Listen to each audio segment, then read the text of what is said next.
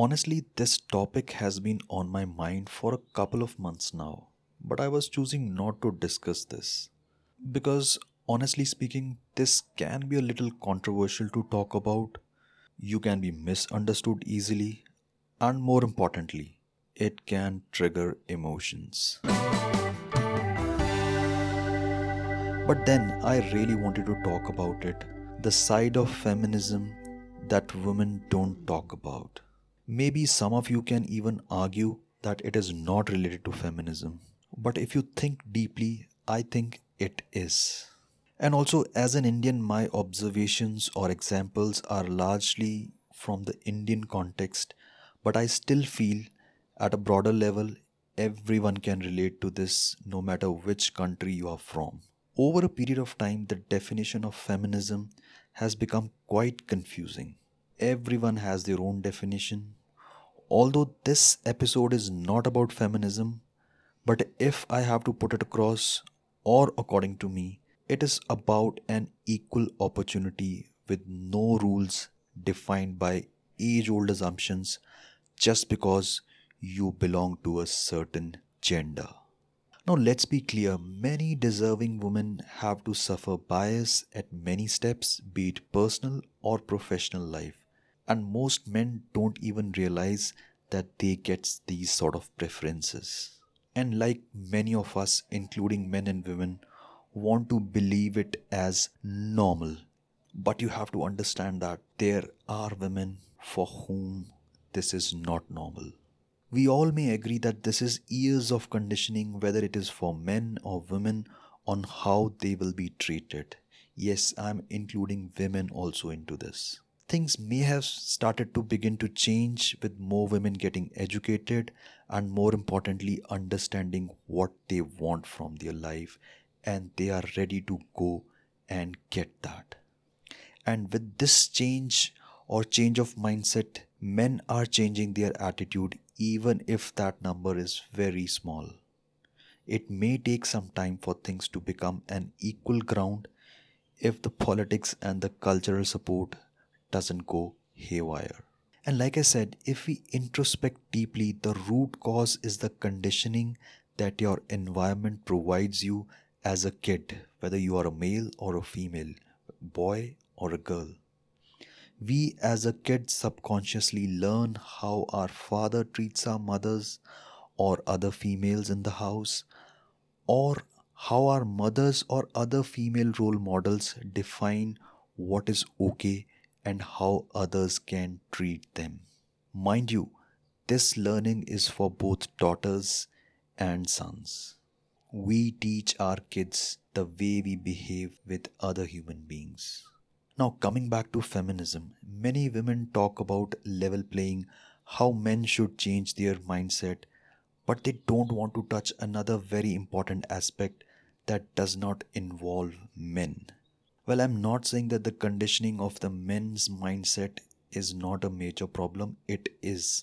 Well, I'm not saying they should not, but they are inadvertently adding to the problem by ignoring certain aspects that are not related to men yes, men are largely, or their mindset is largely a problem right now for a lot of women, but this also cannot be ignored. Let me explain. Women need to respect other women if they want the next generation of men and women to be equal. If a woman tries to pull down a woman, how are we helping the things to improve? If being a woman you don't respect other women, you are denting another woman's confidence who is already trying to play level field with other men. And this may sound that I'm talking about the issue at a professional level, but no, it is not. It's not in offices or workplaces, but even at homes, their relationships. How common is it for a mother in law to support a daughter in law? Not very common. How women try to better another woman like a mother trying to be in control, or rather, I would say, be in power when the son gets married. She is just not comfortable for few things to let it go when a son gets married. She wants to have an upper hand. She doesn't want a change of a generation or somebody else to take a lead in the house or at least in her son's life. And no, this is not just one relationship. Look around different relationships around you as a woman with other women. Sister in law versus her brother's wife, two female friends, jealousy, be it in school, university, or a workplace. Women get jealous of other women and do things that they should not be doing to each other. A woman destroying another woman's relationship because she wants to be with that guy or she wants that job is not what you want. You don't want a fellow woman to pull you down. And honestly, if they cannot support each other, at least they should not try to pull each other down. When a woman pulls other women down, men are watching. They are idiots getting their lessons on how a woman can be treated. They are getting a lesson. If a woman cannot treat other women respectfully, then why should I? I am the man. You are fighting a certain mindset of men and you need to set right examples in front of them.